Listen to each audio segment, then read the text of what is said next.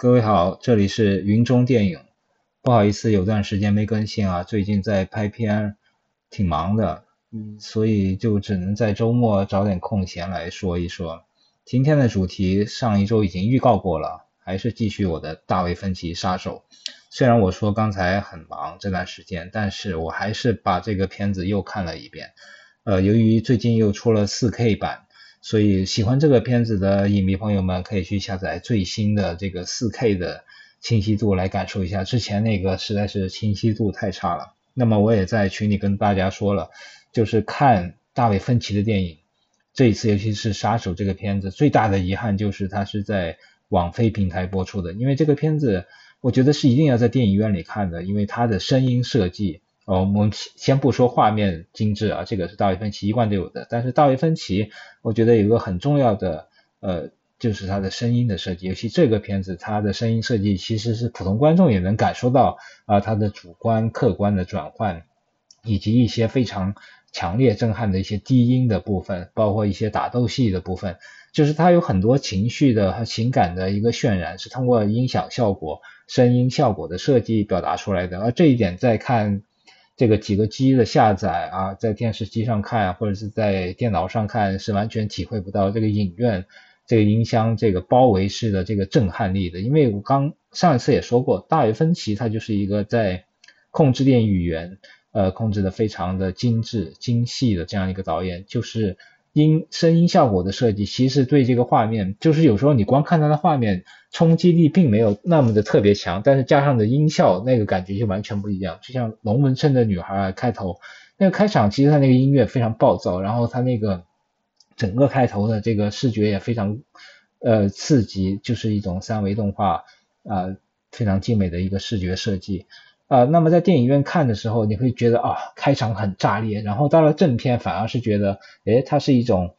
呃阴柔的、慢慢的慢火炖老汤这样的一个感觉，老火汤的感觉来去渗透进你的这个观影思维里面。所以大卫芬奇，我上次也说过，就是《消失的女孩》《Gone Girl》这个片子，它也是非常谨慎的使用这个强烈的这种低音拉锯般的这种效果，只在某几个镜头里使用过啊。就是，然后加上了这个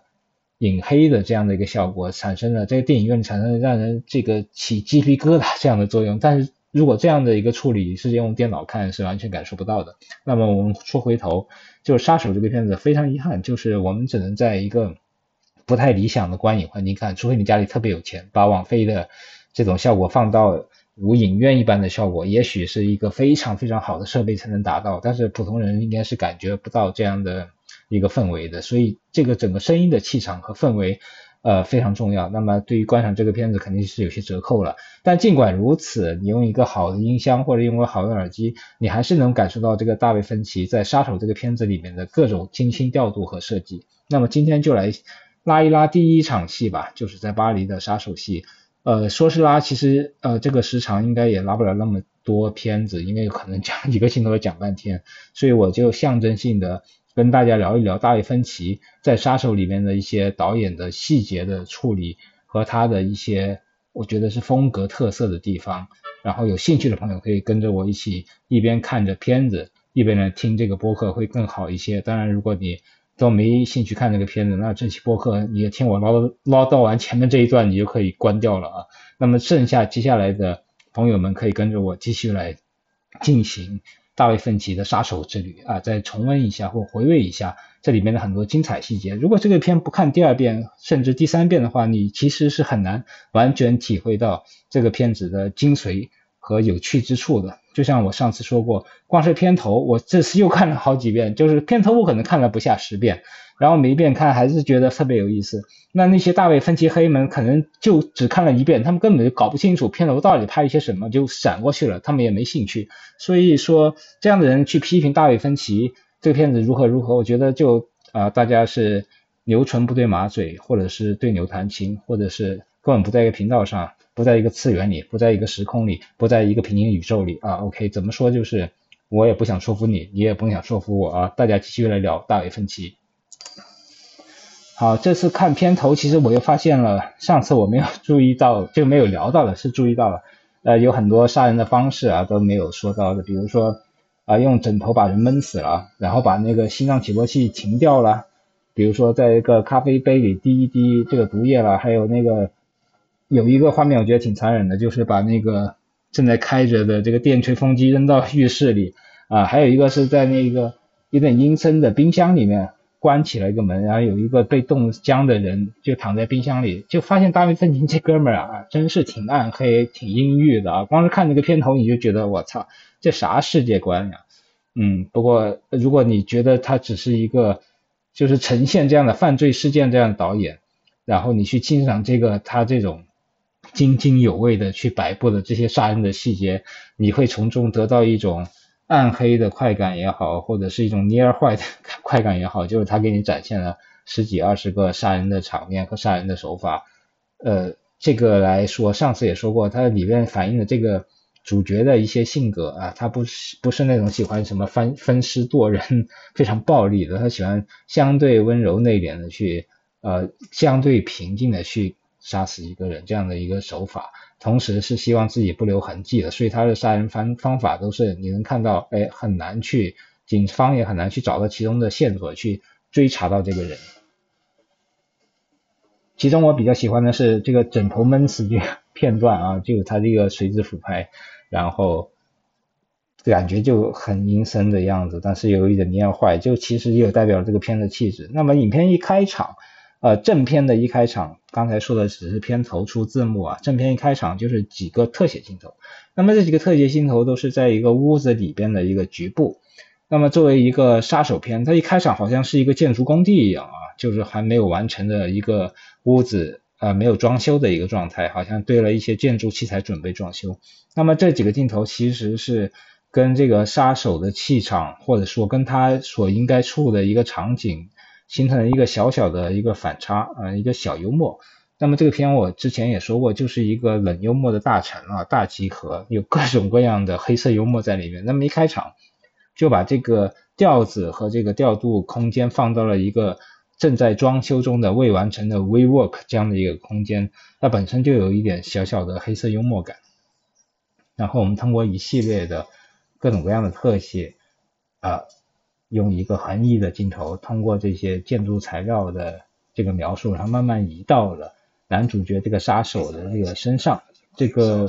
摄影机慢慢的过了一个柱子，然后我们能听到很明显的一个电暖炉的声音，就是那种一放大声音话，你能听到很明显的这个呃杀手在他的脚边摆了一个电磁炉、电暖炉，发出了这种滋滋滋的这个。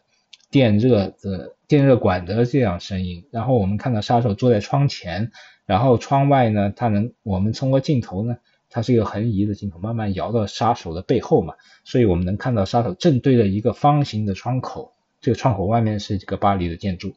那么这是整体在建立这个场景的这一组镜头，那么这一个移动镜头就属于呃最关键的一个，他把整个场景游了一遍，然后。有花白音出现了，然后杀手也出现了，然后镜头慢慢的移到了杀手的正后方，我们看到杀手对面是有一个类似穹顶式的、有点宗教感的一个巴黎的一个老的楼，然后杀手在说着自己啊在工作的感想，嘚逼嘚逼嘚逼，就是上次我也说了，虽然他一直在嘚逼嘚逼，但是他这个旁白其实是一种反旁白，就是他会被自己推翻，被现实推翻，被各种。呃，设定去推翻这个所谓的看似很权威的旁白，那么这个旁白其实就是一种反讽。所以说一开场我们就已经看到了很多小反讽的一个东西在里面，就你能够确定，呃，或者说细心的观众朋友们应该就能够感受到，这个片子不是普通的一个所谓的杀手的讲一个正儿八经的杀手的故事，而是有点点小幽默、小冷反讽的这样的一个杀手基调，包括整个画面的。呃，这个清晨的这种感觉，光从窗外洒进来，是一个清晨的冷色调光源的这样的一个场景。那么这个场景其实呃，主要是发生在就这一段巴黎为什么比较有意思，就是因为它大多数视角都是在这个所谓的 WeWork 这个杀手带着的一个带装修的房间的空间里面活动，就杀手基本就在这个空间活动，偶尔会下去一下。呃，大多时候他就在这个空间里度过了早上、中午、晚上睡觉都在这里。然后他旁边有一个算是一个木工的工工匠要做活的一个台嘛，他就睡在上面。呃，总的来说，他的整个活动范围，包括他的视线是最重要的啊。这一段最重要的就是视线，杀手的视角范围都是局限在这个屋子里面的，所以观众所谓的观众的视角，也就是等同于杀手的视角了，因为这个视角没有跳来跳去，所有的镜头都是围绕着杀手他能看到的，呃，他能活动到的空间里进行。然后包括这个话音的处理的方式，就有点。如果你戴上耳机，你发现啊，是一个很厚重的这种声音在你的脑子里面响起的这种感觉，就是让你也带入到这个杀手的这个刀逼刀的世界观里面。那么整体上从视觉设计、呃从视角设计、从声音设计这几个方面，就是让观众能带入到这个杀手他的感受里边，因为你不会看到另外一个其他人他人的视角出现在这个片子里面。那么当时大卫芬奇也说过啊，这个杀手这个片子从头到尾基本全部都是杀手主角这个杀手的视角，所有你看到的，他看到的，也就是观众看到的，他做的事情，观众也能同时看到啊，他产生的反应，他的关于外界的这种变化啊，也是他能感受到的一切，就是观众能感受到一切，没有说从一个。上帝视角拍到他看不到的东西，观众能看到。那么整个片子里面，呃，基本上是完全的符合杀手视角这个设定来去做镜头分镜头和镜头处理的。只有一两个地方是没有办法，就是说你要强调那个情绪，强调那个情感，没有办法采取了。镜头跳过去，就是杀手看不到的地方，我们观众看到了，就是我们了解的信息比杀手更多。那么这个地方全片可能也就只出现过一两次。那么细心的观众也许会发现，但我觉得应该是很少有人能发现得了这个一两个地方在哪里。那么以后我会在片子里，呃，在我的这个博客里讲到啊，就是这两个地方为什么大卫芬奇搞不定了啊，一定是要跳出另外一个视角来拍呢？那可能就是没有办法的事情啊，因为那是，呃，这跟跟那个场景的设定很有关系。那我们后来再讲，我们现在还是回到这个巴黎一开场的这个视角。那么大家其实如果熟悉大卫芬奇的制作方式和他的这个制作流程的话，其实应该比较懂啊。就是他经常，呃，你能发现他的片子里的场景啊，内景外景这种结合点。就是他制作的一个魔术吧，我觉得是，就是你觉得他好像是在现场拍的，那其实他完全不是在现场拍的，他有很多室内景，看上去是在呃现实的空间里拍的，那实际上全部都是在棚里面搭的景，然后外面就是用投影啊或者是电脑合成啊等等方式来做，包括在车里的戏也是啊，都是室内搭的景，棚内景拍的，然后。所有的外景的部分都是用电脑合成上去的，或者说是用投影的方式来去做一个现实的拍摄。总的来说，大卫芬奇为了控制自己的这个光线以及控制自己的这个拍摄的自由度啊，因为这个室内他要拍大量的镜头，尤其像杀手这一开场的这个 WeWork 的空空间里边有大量的机位、大量的镜头，你要想在非常有效率的时。情况下不被这个天色影响的情况下来拍这么多的镜头，那肯定是搭景会比较好。那么搭景的话，就要涉及到一个后期怎么去匹配窗外的景色的呃这个问题，包括光线。呃，这个其实大家看过第一段巴黎的戏，你就会发现，其实杀手跟那个窗外的那个世界的互动是非常频繁的啊，因为他经常在窗外要往外看啊，看上看下看底下的这个。民众各种各样的一个生活，同时他也关注这个自己的被呃刺杀对象是不是出现，所以说呃包括他所有的行为都是围绕着他这个画面中间这个方形的窗口进行的，所以说他在窗口旁边进行的各种各样的观看呢，呃各种动作，包括从窗里拍，从窗外拍，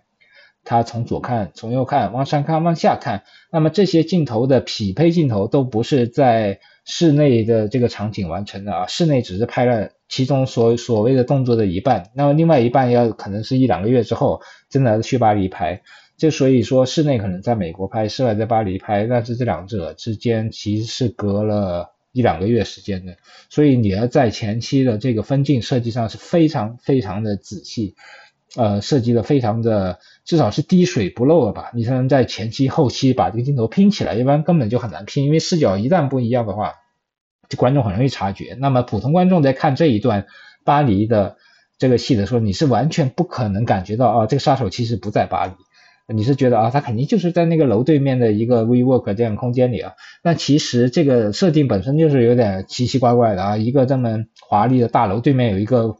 呃看上去很破旧这样的一个房间，正对着他啊，这个东西这个设计本身就有点奇怪，而且镜头也从来很少给到分这个杀手所在的这个大楼的大全景，基本上没有大全景，我们只能看到一个窗口。所以说它这个是一个非常象征性的这样的一个场景设计，啊，就像我们如果看过希区柯克的后窗，就会感觉到很明显啊，因为后窗你也很难看到这个男主角他所在的大楼是什么样子整体感，你只能看到他的视线所看到的对面的大楼的每一个房间是什么样子。那么芬奇的这杀手的一开场也是这样，就你只能跟随杀手的视角。刚才我说的视角就是这场戏的灵魂。就是你构建这一场戏，甚至是构建整个片子的灵魂啊！但是从这一场戏，巴黎这一场刺杀戏，它其实是为了分歧，为了去构建整个片子，你要一开场就要构建出一个视角、视线，呃，包括杀手的这个个人性格，包括他跟这个外界的互动，呃，成功、失败的互动，都要让他这个通过一个一个看的镜头和被看的镜头里完成啊，这就是。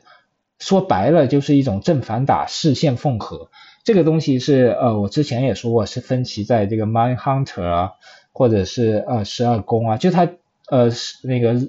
呃包括那个社交网络啊，就是它中后期的作品在视线缝合上啊，《纸牌屋》都是非常非常完整，也就完美吧，我觉得可以说是完美的。如果你要看呃三镜头。或者说是一种视线缝合的这种完美的空间关系，那么看分歧没错了。虽然我们说呃艺术电影是跟分级这一套类型片、商业电影是完全不同的，艺术电影有时候要打破这种视线缝合，呃从中去找到一些呃跳离你的视线轴、跳跳离你的空间关系，产生一些新奇的东西啊，比如说跳接啦、跳轴啦。呃，各种同景边对切啦，这种东西，艺术电影去要打破这个平衡的世界，让观众感觉到你剪辑的痕迹，感觉到你的形式感，从中，从而感受到你为什么采用这种新的形式，呃，传达出来的表达意图。那么分歧是一个比较，我个人觉得还是一个比较简单的，想拍出一部完整视线缝合的空间的这样的一个电影导演，虽然。大多数、绝大多数好莱坞导演都是这样拍的，但是我觉得拍的最好的就是分歧。我虽然也不是很喜欢，就是呃缝合的特别好的这种三镜头电影，但是如果非要让我看的话，那我宁可只看分歧的，因为它是最好的。你要看就看最好的啊。然后当然，科恩兄弟也是拍的很好啊，科恩兄弟也是一种缝合空间，但是我我我也没有对缝合空间这么的反感啊。我觉得是没问题的，像三镜头用到极致的话，像《Mind Hunter》无数的对话镜头、三镜头用到极致，也是一种非常美的东西，也不比布莱松的对话拍的差啊。我觉得布莱松的那种极简的呃对人物状态的一个描述，包括他的对话镜头，包括他对身体的这种空间的精确的描述，其实跟大卫芬奇，我个人觉得是非常像啊，因为大卫芬奇也是一种讲究一种。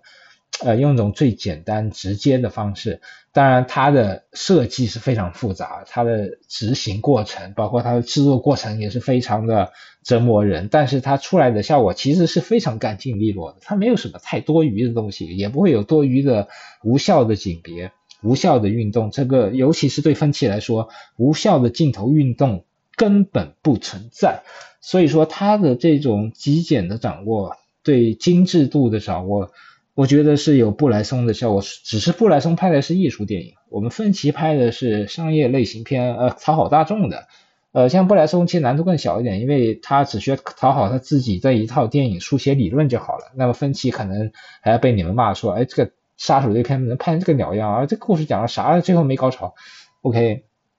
就知道看高潮。那芬奇其实也，我上一集也已经讲过了，他已经放弃了用 twist 来讨好观众了。那么杀手这部片是一个纯讲述人物，用视听语言来让你体现到美的。我说了半天了啊，好像说了好多废话，但其实我觉得都不是废话，因为这你要了解芬奇整个。呃拍这个片的世界观和他的视听空间观念，你才能感受到啊这个片子好在哪里。我们要回到第一个镜头，才讲了第一个镜头啊，已经讲了二十分钟了，我的天呐！那我可能要讲十个小时才能把这个片讲完，但是我应该不会讲那么久的，我这个有点累了。啊，我继续说，第一个镜头，它我们说到它这个呃室内的部分跟巴黎的部分是分开拍的，然后会缝接的非常非常完整完美啊，这个也不光是前期的工作，还有很多后期的特效的大量的去修补这个空间关系，修补光线啊，尤其是光线是特别难的，因为你前期拍的这个光线，清晨的、中午的、晚上的。跟巴黎当地的清晨、中午、晚上肯定是不一样的，这个时候就需要电脑特效来去做了。这个东西一般人也拍不到这么好，或者说制作不了这么完美。那分歧就会让你感觉到，哦，完全没有任何这个突兀和脱节和让你出戏的感觉，它就是这么完美的去执行。所以说他的电影的预算高，也是因为一大部分当然是给他自己给花了啊，因为他觉得他值这个钱，我也觉得他值这个钱。那么第二部分就是他花了很多功夫在你们完全注意不到的细节上，或者是或者说是很有可能注意得到的突兀的感觉，他会给你抹平。他花大量的技术，花大量电脑特效，就是让你进入他的这个世界里。这个特效是完全不是那种又爆炸啊，又蘑菇云啊，然后又出现什么视觉奇观啊，让你惊讶的特效，而不是它的所有的特效都是用于。让这个世界更完整、更真实、更让你感觉到它的质感，就像他在社交网络里面，明明是拍这个夏，可能是秋天或夏天拍冬天的戏，那他就要一帧一帧的把这个人物嘴巴里呼出的这个热气给 P 出来啊，制作出来，让你感觉到啊，确实外面很热，就是呃，扎克伯格跟他那个小伙伴在室外，就夏威夷那个舞会室外的那场戏。啊，穿着单衣，两个人冻得要命，在室外哆哆嗦嗦的说话。这个时候，那个嘴巴的白气都是 P 上去的啊，这样的让大家能感受到啊，这个真实的氛围就这样的。虽然当时拍的时候没有这个白气，那么 P 白气这个东西是没有帮助到任何视觉奇观的，但是它帮助到这个真实的这个生活的质感，那也花了不少钱所以说，看芬奇的电影就觉得你很放心，这是导演。他会帮你搞定所有一切，他不会让你这个画面里出现什么让你觉得，呃，这里不对了啊，那里不符合年代了啊，这个东西不符合常识啊，不符合现实了啊，常识可能不符合，但是不符合现实真实情况了，不会，他都会帮你想得很好，所以看分歧电影我都会特别放心，就把自己交给分歧就好了，你去感受他的世界就完了啊，别叨叨那么多废话，他已经帮你做的很好了，你想赶超一个处女座的这个。标准的处女座导演这种鸡贼程度其实是很难赶超的，除非你也是处女座，可能你还能在分歧电影里面跳出不少次啊。像我这种巨蟹座，还真是甘拜下风，跳不出来，我就好好看就完了啊。好，我们继续回到第一个镜头，我的天呐，才是第一个镜头，不是第一个镜头啊，这第一个主主要的呃 master shot，主要的镜头就是他在背影，然后前景有一个。暖暖炉在他前面脚前面，我们能听到暖炉的声音，然后这个出字幕就是巴黎第一个目标。那这个字幕据说也是比较出的比较漫画式吧？啊，就是因为这个片子是改编自法国的一个漫画，所谓的漫画小说吧，应该我用用日本的说就是漫画，呃，用那个欧美的话说就是图像小说，应该是这样。我记得就他们是把这个。对漫画这个形式，他们是把它并排到小说这样的高度的啊，因为我也是一个漫画爱好者，所以我也非常认同这个图像小说是非常强的啊，包括日本漫画是非常强，也非常多的经典的作品是不亚于任何经典名著的，大家有兴趣可以看看啊，尤其法国人他在画风上是非常特别的，我觉得漫画的两大大国就是一个是日本，一个是法国，就是他们在形式感上、叙事感上都是。呃，超级出呃，超级多新意，推陈出新，不落土俗套，都特别有意思。又扯远了。刚才是个全景，然后第二个镜头就是一个特写，从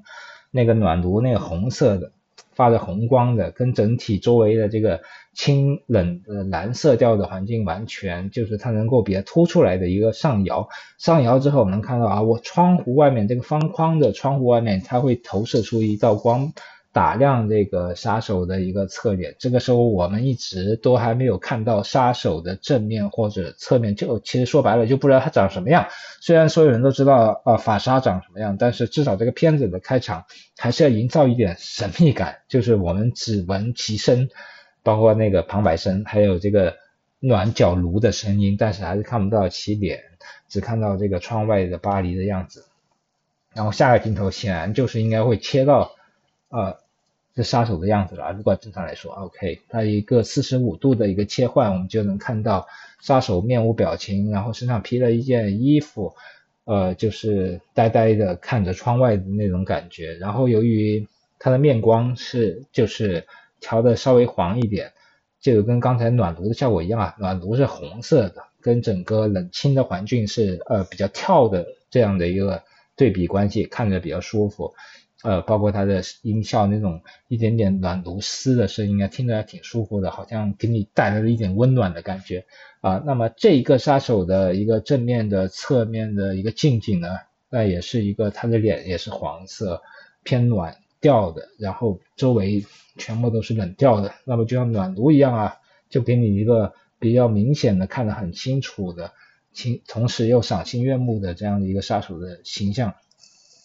看得很清楚。然后刚才是能看到一个窗外相对大的，就相对远一点的景别。那么刚才我们说镜头切完杀手的特写之后，又切回了这个窗外，这个窗外也变大了，就是大家能看得更近，就是从一开始的远远的移动，然后镜头一步一步的接近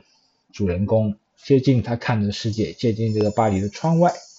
这个时候他又，这个时候镜头要再进一步要怎么进呢？就进到手腕的一个特写，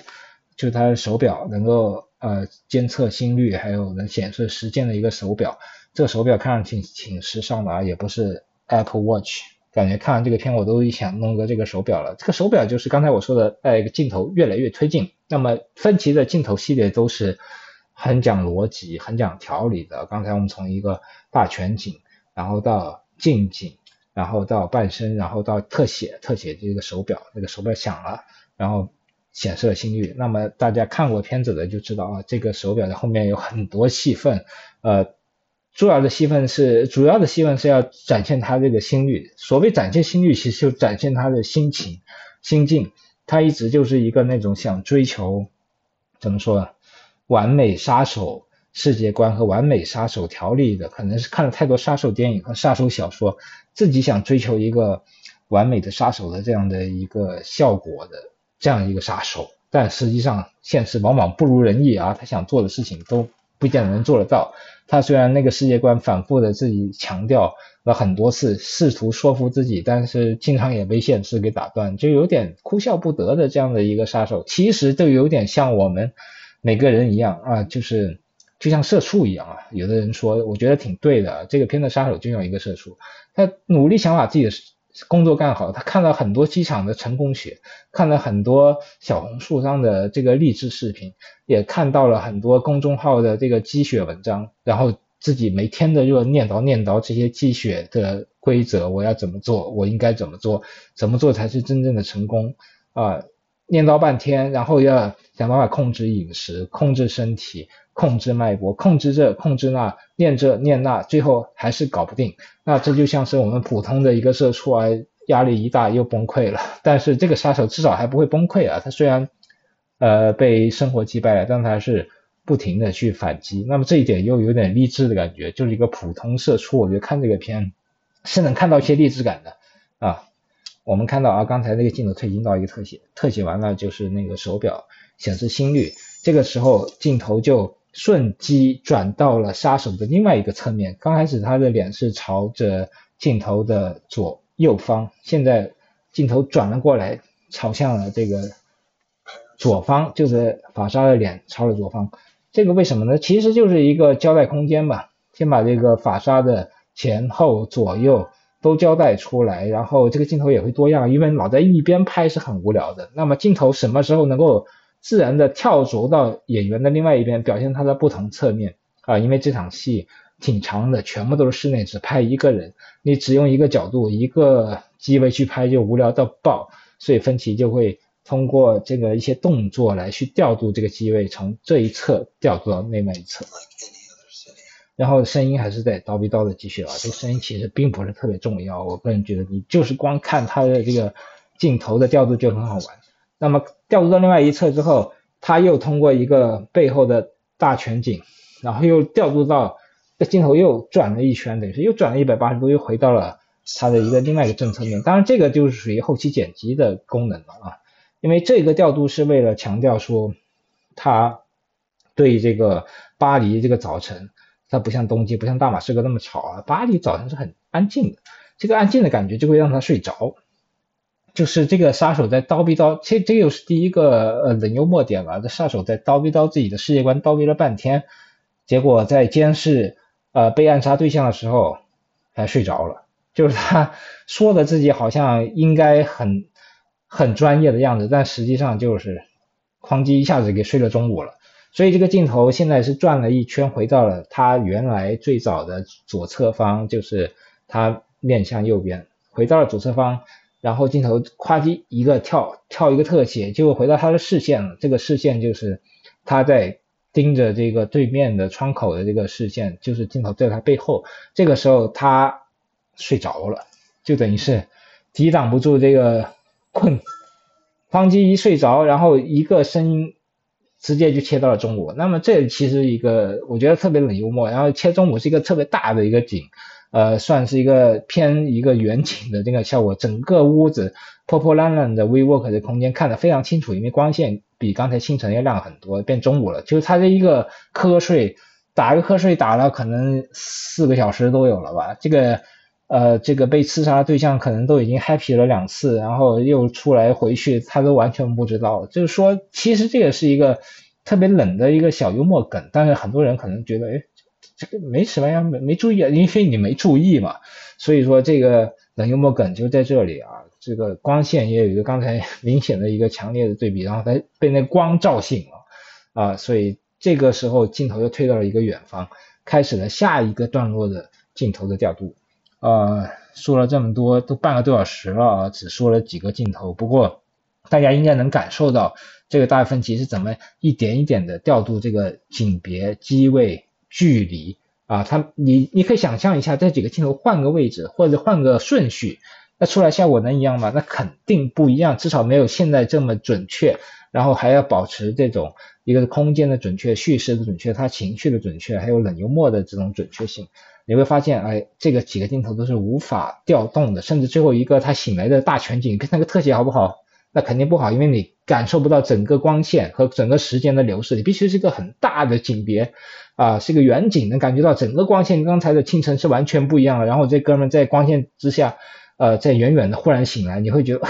什么鬼睡着了。所以说这种景别的挑选也是非常重要的。那么今天我就先聊到这里吧。其实这个都是一些导演的功课。如果你能仔细听完我这个播客，你会发现啊，大卫芬奇的很多导演技巧，你在生活中完全，你在创作中也完全能够运用啊。前提是你要喜欢上大卫芬奇，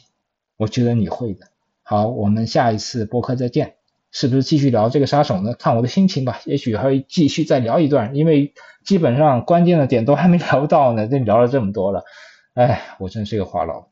拜拜。